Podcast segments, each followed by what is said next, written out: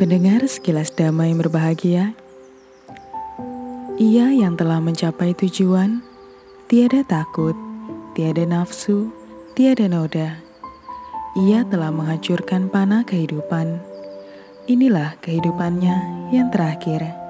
Demikian penggalan Dhamma pada 351. Rahula Putra Buddha Ketika Sang Bagawa kembali ke istana, Putra Bagawa Rahula sudah berumur tujuh tahun. Setelah ibunya memakaikan busana anggun kepadanya, ia menemui Bagawa dan berkata, Ayah, bayanganmu menyenangkan sekali. Ia juga meminta kepada Bagawa hak warisannya. Namun, sampai makan siang berakhir, Bagawa sama sekali tidak menjawabnya.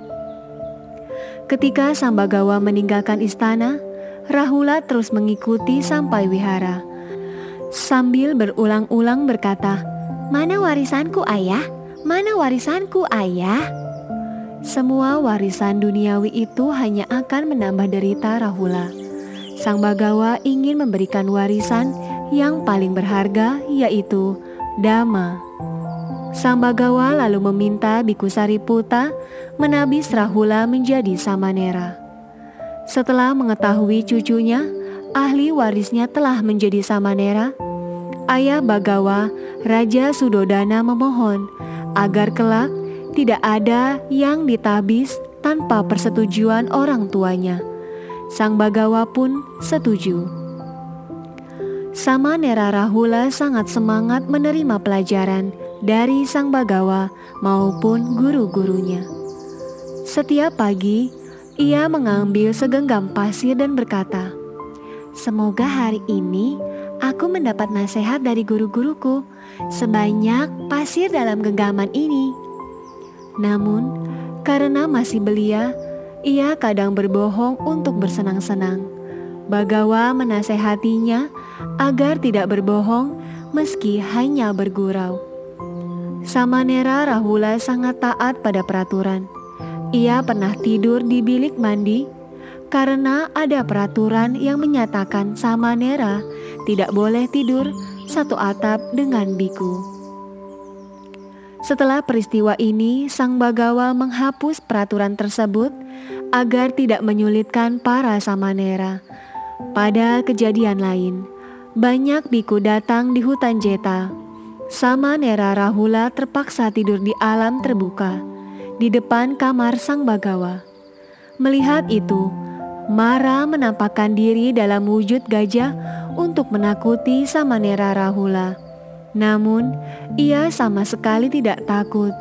Sang Bagawa lalu keluar dan mengatakan kepada Mara bahwa Rahula adalah seorang arahanta, sehingga tidak bisa takut pada apa pun di dunia ini.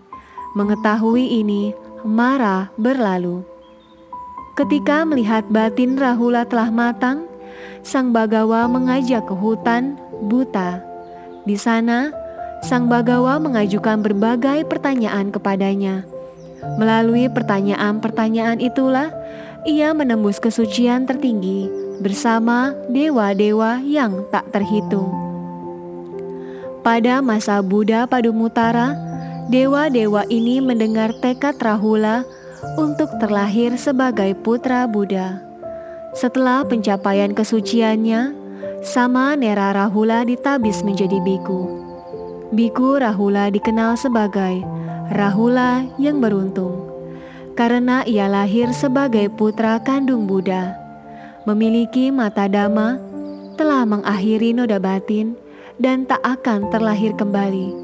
Demikianlah Biku Rahula Sang Bagawa nyatakan sebagai biku yang unggul dalam semangat belajar.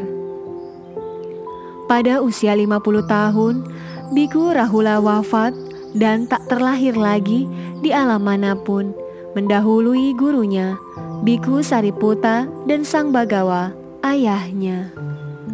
Nantikan sekilas damai episode berikutnya yang berjudul Menahbis Para Pangeran Sakya. Sekilas Dhamma spesial kisah hidup Sang Tata Gata akan hadir selama 100 hari menyambut Hari Waisak 2562 tahun 2021.